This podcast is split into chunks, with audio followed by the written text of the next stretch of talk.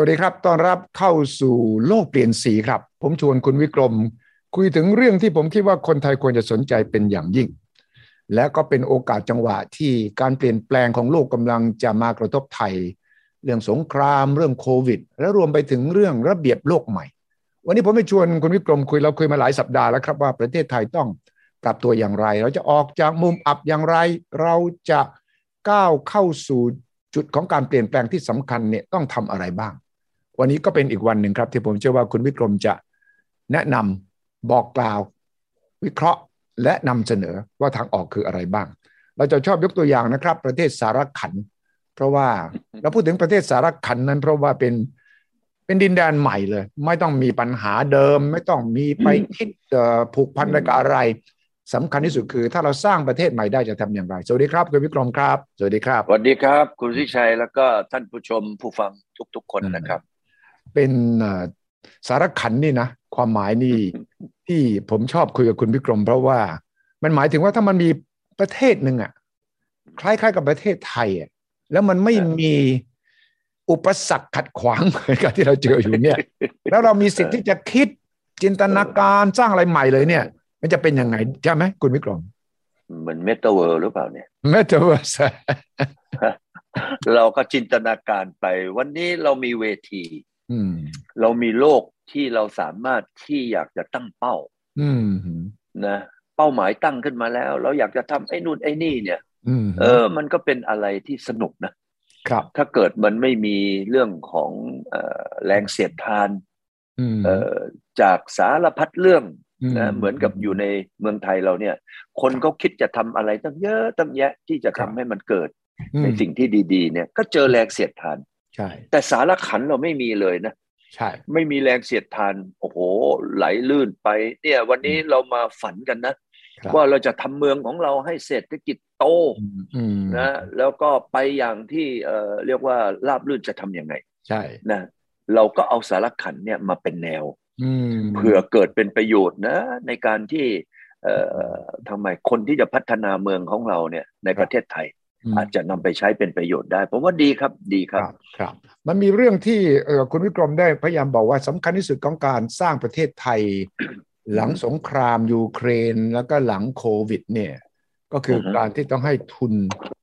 ต่างประเทศเข้ามามากที่สุดไปชวนคนที่เขามีสตางค์แล้วก็เขาต้องการที่จะมาสร้างเนื้อสร้างตัวโดยเราเปิดโอกาสให้เขา ผมเป็นข่าวที่น่าสนใจมาก ท่านประธานาธิบดีอินโดนีเซียนะท่านโจโกวิโดโดเนี่ยแกก็ไปประชุมที่วอชิงตันกับท่านนายกของเราด้วยนะ อาเซียนอาเซียน summit แล้วแกขากลับเนี่ยแกแวะไปหาอีลอนมัสก์โอ้โอ้แกไปพบอีลอนมัสก์เนี่ยเทสลา chief executive ที่เท็กซัสไปที่เท็กซัสเลยนะ ไปคุยเรื่องที่จะชวน ให้อีลอนมัสก์มาลงทุนในอินโดนีเซีย เทคโนโลยีนี่ออกมาเป็นแถลงการทางการเลยนะตัววิโดโดเองเนี่ยไปหามัสก์เลย แล้วก็มีรูปออกมาด้วยนะแล้วก็บอกว่านี่เรามาคุยกันว่าคุณมาลงทุนในในอุตสาหกรรมนิกเกิลไอแร่นิกเกิลแล้วก็ บอนิกเกิลเนี่ยใช้ทำแบตเตอรี่แบตเตอรี่ใช้อะไร รถไฟฟ้า ใช่ อืมดังนั้นการที่ประธานาธิบดีอินโดนีเซียเองเนี่ยบอกว่าไอ้ขอว่าไปคุยกับอีลอนมัสเลยว่าชวนมาลงทุนในอินโดนีเซียเลยดังนั้นผมก็บอกเออ ผู้นำอย่างวิโดโด ซึ่งก็ประเทศเขาใหญ่นะ ประชากรสองร้อยกว่าล้านคนนะ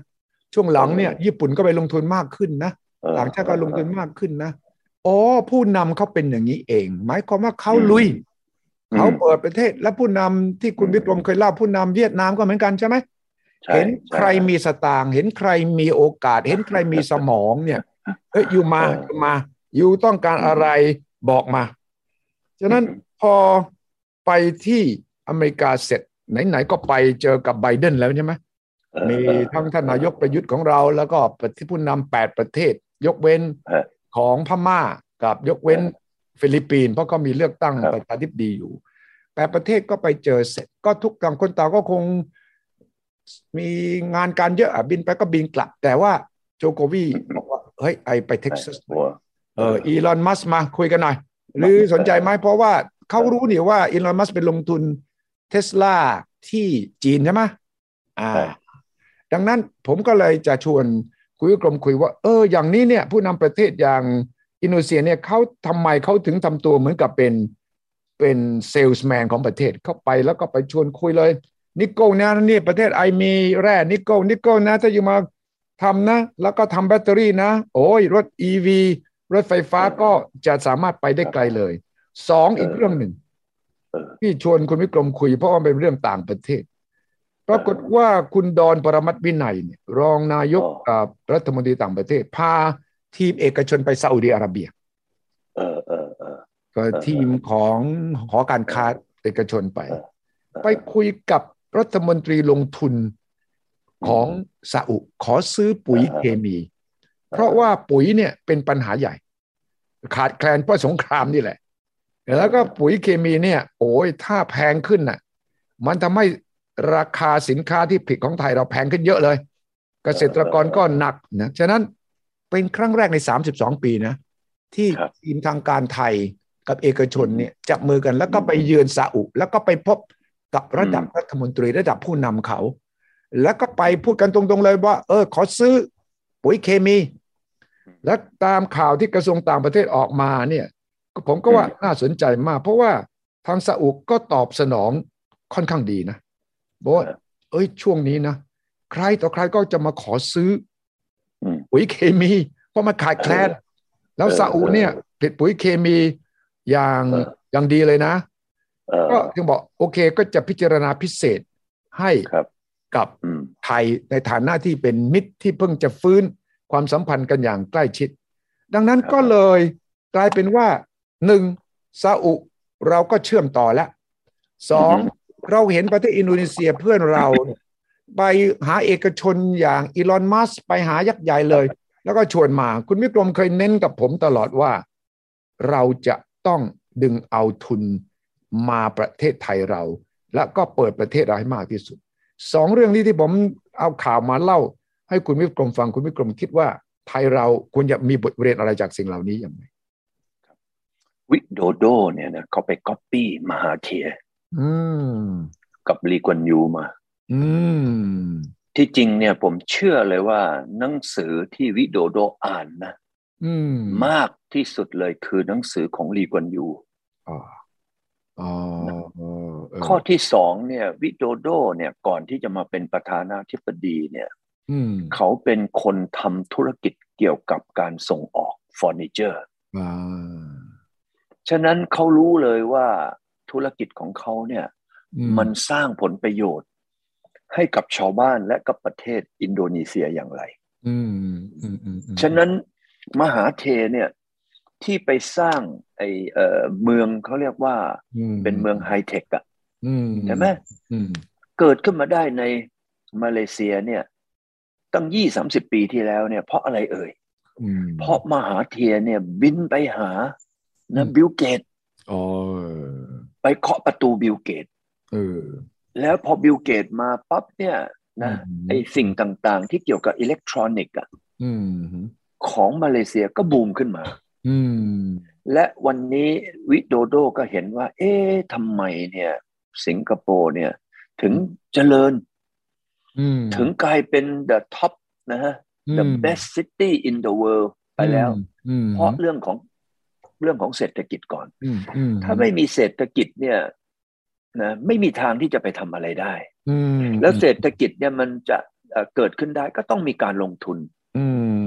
แล้วเม็ดเงินการลงทุนเนี่ยก็ต้องเป็นเม็ดเงินของนักธุรกิจ จะเป็นในประเทศจะเป็นต่างประเทศนะครับ ก็สามารถที่จะเรียกว่าเอามาลงทุนได้ตรงนี้แหละจะขับเคลื่อนเศรษฐกิจพอขับเคลื่อนเศรษฐกิจปั๊บ เห็นไหมฮะสิ่งที่ตามมาก็คือทำไม การกินดีอยู่ดีของประชาชน คนเราเนี่ยนะ ถ้าเกิดว่าโอ้โห มีคนให้เกียรติมาเคาะประตูระดับผู้นำประเทศเนี่ยอ่าวันนี้เขาก็ต้องคิดละแล้วผมเชื่อว่าการพูดคุยของเขาทั้งสองคนเนี่ย มีคอมมิชเมนต์มีข้อตกลงข้อตกลงอันแรกเลย นะผมว่าก็เหมือนกับที่เขาไปคุยกับหลีเคอร์เฉียงอะอีลอนมัสครั้งแรกอะอืมอืมอืมอืมอืมเออเออก็เหมือนกับทุกทุกคนที่เหมือนกับไปคุยกับมหาเทบอก เอ้ยหรืออยากทำอะไร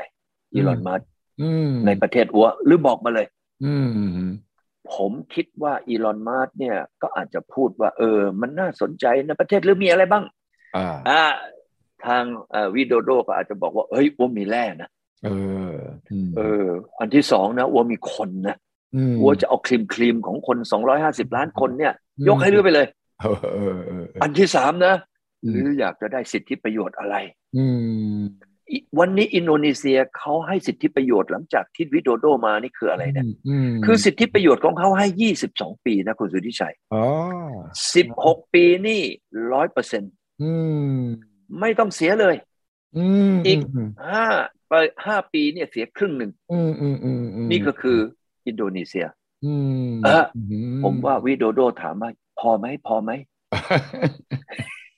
ถ้าไม่พอ หรือจะเอาอะไรมาอีก อ่า ข้อที่สองอีกข้อหนึ่งผมเชื่อเลยว่า วิโดโดจะต้องพูด FTA เออเออ FTA นี่ โอ้โห วันนี้นี่เอ่ออินโดนีเซียเนี่ยเป็น center เลยแหละ ใช่ไหม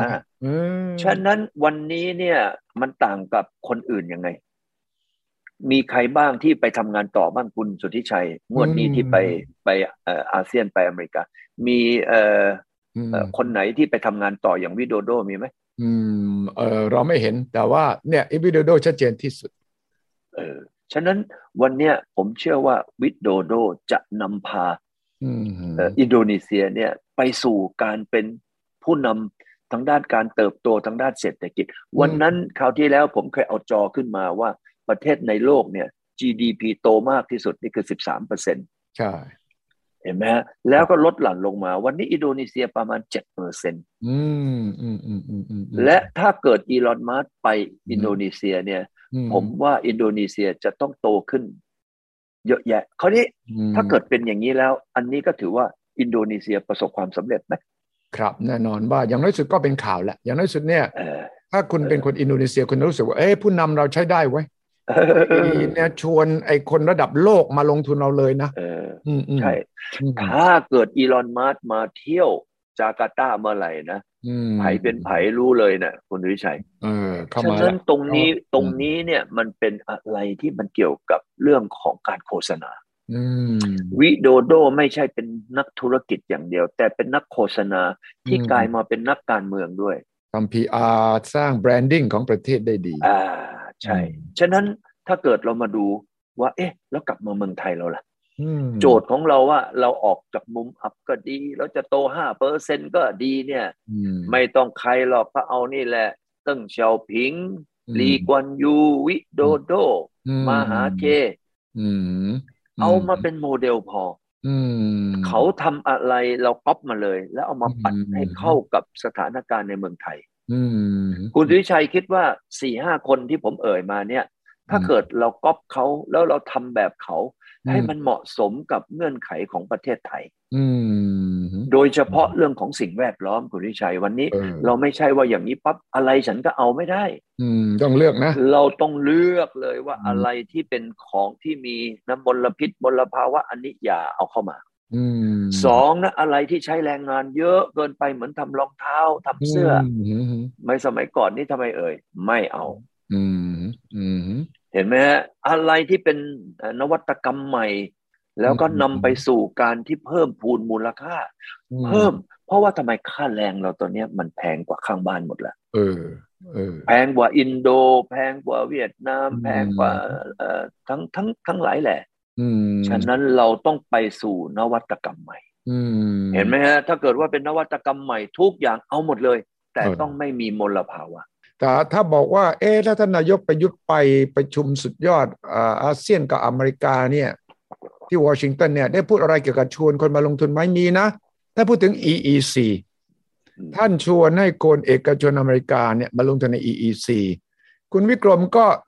อยู่ใน EEC เข้าใจ EEC เนี่ยพอสมควรเนี่ยที่ท่านนายกไปพูดอย่างเนี้ยคิดว่านักลงทุนอเมริกาที่ฟังอยู่ สนใจแค่ไหนหรือไม่ และทำไม EEC ดูเหมือนจะ ช่วงหลังนี้แผ่วๆไปหรือยังไงหรือเปล่า คุณวิกรมลองบอกสิว่าท่านนายกถ้าจะดึงให้คนมา EC ต้องทำอะไรมากไปกว่านี้ยังไงคำว่ารูปมาทำเนี่ย ต้องมีนะคุณวิชัย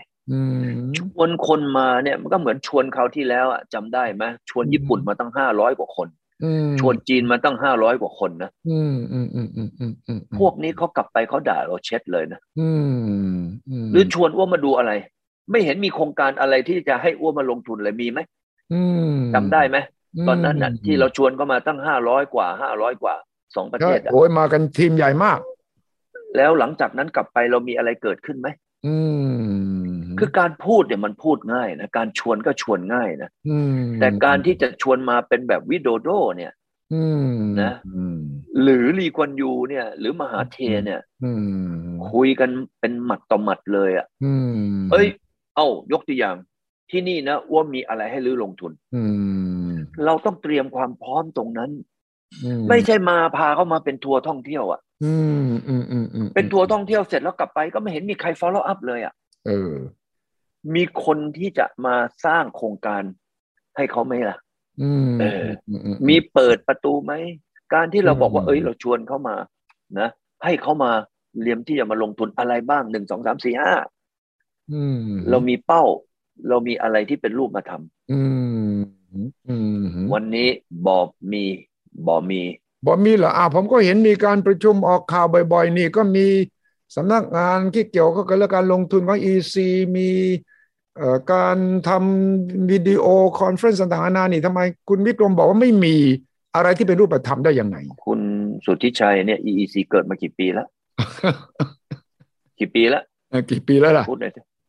ประมาณกี่ปีเท่าที่เท่าที่ไม่ไม่ EEC EEC อ๋อไอ้นั่นมันไอ้นั่นมันอีอันนั้นมันของไอ้เอ่อเอ่อเอ่อเอาเฉพาะเออเอาเฉพาะคำว่า EEC เนี่ยเจิดในยุคของนายกประยุทธ์เนี่ยอ่าก็แปดปีกี่ปีเลยแปดปีนะผมอ่าให้หกปีอ่าหกปีหกปีวันนั้นถึงวันเนี้ยมีอะไรที่ก่อสร้างแล้วมั้ง อืมอืมอืมอืมมีไหมอืมอืมถ้าเกิดว่าหกปีเนี่ยเกิดอยู่ในเวียดนามเนี่ยตอนนี้มันสร้างหกปีเนี่ยเกิดอยู่ในลาวเขาก็สร้างกันแล้วใช่ไหมเออ เรายังไม่มีอะไรสร้างเลยสักอันหนึ่งเลยนะเนี่ยแน่นอนอะวันเนี้ยเขาก็ไปเอ่อไปทำไปหาคนมาลงทุนแต่กว่าจะทำได้กว่าจะเซ็นได้เนี่ยเป็นกระดาษอะวันเนี้ยเห็นไหมมันยังไม่มีอะไรเกิดขึ้นเลย แต่ที่สำคัญที่สุดคือ EEC เนี่ยเป็นสิ่งที่ดีนะ เป้าหมายดีอะไรดี แต่หกปีมานี่ยังไม่มีสร้างอะไรเลยอะ EEC ตั้งยาวเอ่อตั้งเอ่อนานขนาดนี้แล้ว ยังไม่เห็นสร้างเลยสักโครงการหนึ่งเวลาผ่านไปแล้วขนาดนี้ เออเพราะอะไร เพราะอะไรทำไม เพราะอะไรทำไมนายกเราเนี่ย วันนี้ โอ้โห ฝ่ายค้านก็ไม่มีนะ ตอนนู้นอะใช่หรือเปล่า ใช่ ใช่ เออ ฝ่ายค้านก็ไม่มีอำนาจก็มีเอกชนก็อยากทำต่างชาติก็ชวนเงินก็มีต่างชาติก็มากันแล้วยกกันมาห้าร้อยกว่าคนทั้งจีนทั้งญี่ปุ่นก็มาแล้วใช่ไหมครับ เออเออเออวันนี้ถามว่ามันเกิดอะไรขึ้นในประเทศไทยและวันนี้ก็เป็นโครงสร้างชนิดเดียวกันที่เกิดเมื่อสี่สิบปีที่แล้ว ถึงยันวันนี้ว่าสี่สิบปีที่แล้วนี่ เกาหลีอยู่ที่ไหนไต้หวันอยู่ที่ไหนสิงคโปร์อยู่ที่ไหน มาเลเซียอยู่ที่ไหน จีนอยู่ที่ไหนเห็นไหมคุณวิชัยคิดว่าสี่สิบปีที่แล้ว คุณวิชัยไปโซ ไปอะไรต่ออะไรเนี่ย มันจะเป็นอย่างวันนี้ไหม เหมือนกับไอเนี่ยหกปีของ EEC เนี่ย คำถามคือเพราะอะไรสี่สิบปีกับหกปีเนี่ยมันคล้ายกันหมดเลยคุณวิชัยเราเราก็เดินนะ เราก็เติบโตนะ แต่วิธีการการเปรียบเทียบของเราก็คือบอกว่า เออเมื่อเปรียบเทียบกับปีที่แล้วเราโตเท่านี้ดีกว่าปีที่แล้วแต่ในลู่วิ่งของเราเนี่ยที่กำลังวิ่งกันอยู่เนี่ยมีตั้งสองร้อยประเทศนะแต่เราไม่ไปเปรียบเทียบกับในลู่วิ่งว่าตอนนี้ฉันวิ่งอยู่กับคนอื่นนะฉะนั้นวันนี้เราก็เลยไม่มีข้อเปรียบเทียบว่าทำไมเราถึงไม่ขยับอะไรเลย EEC ท่านนายกประกาศในที่ประชุมกับเอ่อ US ASEAN Business Council ใช่แล้วก็ต่อหน้า US Chamber of Commerce หอการค้าสหรัฐคือระดับนำของนักธุรกิจอเมริกันทั้งหมดเนี่ยมาฟัง แล้วก็ท่านนายกบูดอีก come to EEC come to EEC แล้วแล้วถ้าคุณวิกรมเป็นนักธุรกิจใหญ่ที่อเมริกา คำถามคืออะไร ต่อท่านนายก บอกว่าเฮ้ยคราวที่แล้วนะ พวกญี่ปุ่นกับพวกจีนมากันตั้งประมาณพันหนึ่งอะพันคนนะสองสองประเทศ เออ เออเฮ้ยเสร็จแล้วมีอะไรที่อีซีบ้างอะไอ้พวกนั้นบ่นกันหมีกินพึ่งเลยบอกหรือพาว่ามาเที่ยวมาทัวร์เออ แล้วก็บอกกลับไปเสียเวลาเอ้า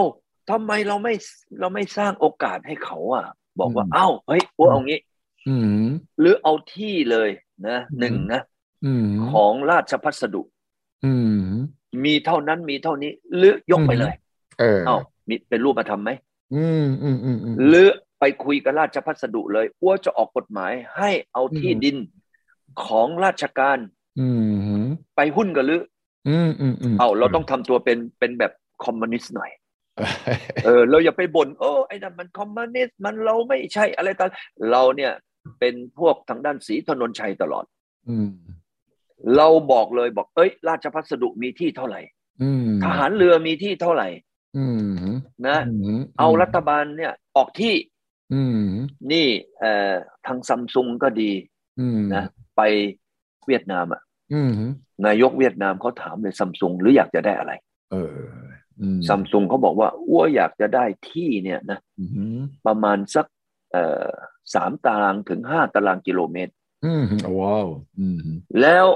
นายกเขาถามบอกเอ้าแล้วหรือเอาที่ไปแล้วหรือจะทำอะไรบ้างเขาก็บอกว่าภายในห้าปีเนี่ยอ้วจะลงทุนเลยนะห้าพันล้านเหรียญ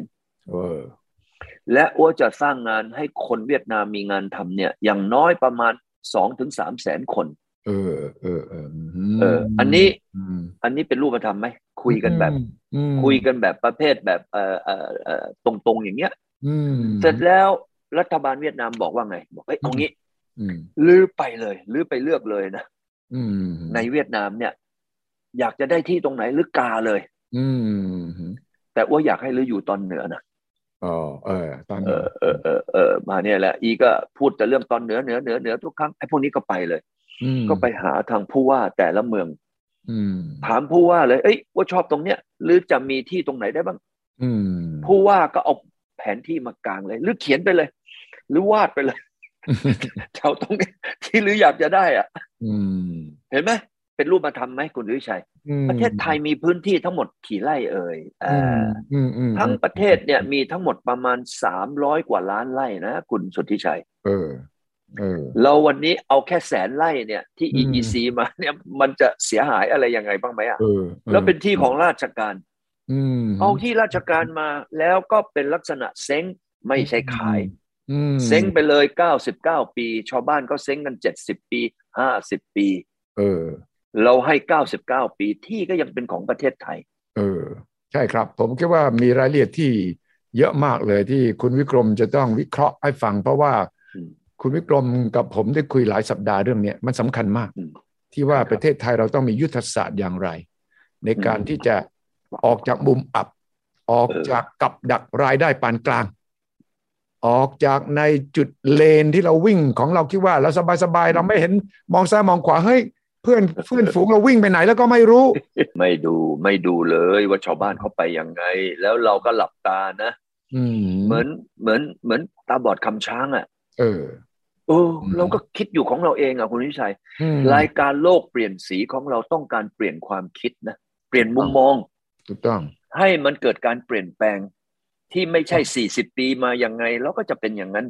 เรามองอีกสี่ปีข้างหน้า ไม่ต้องสิงสี่สิบปีข้างหน้านะคุณวิชัยใช่ใช่รายการอย่างเราเนี่ยต้องให้ข้อคิดอืให้นำเป็นเขาเรียกว่าเป็นเทียนไขอืไม่ต้องถึงกับสปอตไลท์หรอกเอาแค่เทียนไขก่อนนะ แล้วก็ แล้วเป็นเข็มทิศไปข้างหน้ากัน เราต้องไปคุยกัน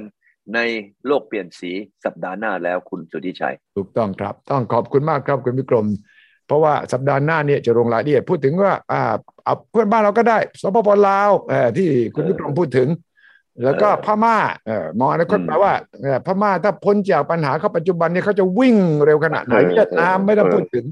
นะครับมาเลเซียสิงคโปร์ฉะนั้นอาทิตย์หน้าคุณวิกรมวิเคราะห์เพื่อนบ้าน ฉะนั้นต้องขอบคุณมากครับคุณวิกรม โลกเปลี่ยนสี สัปดาห์นี้ชัดเจน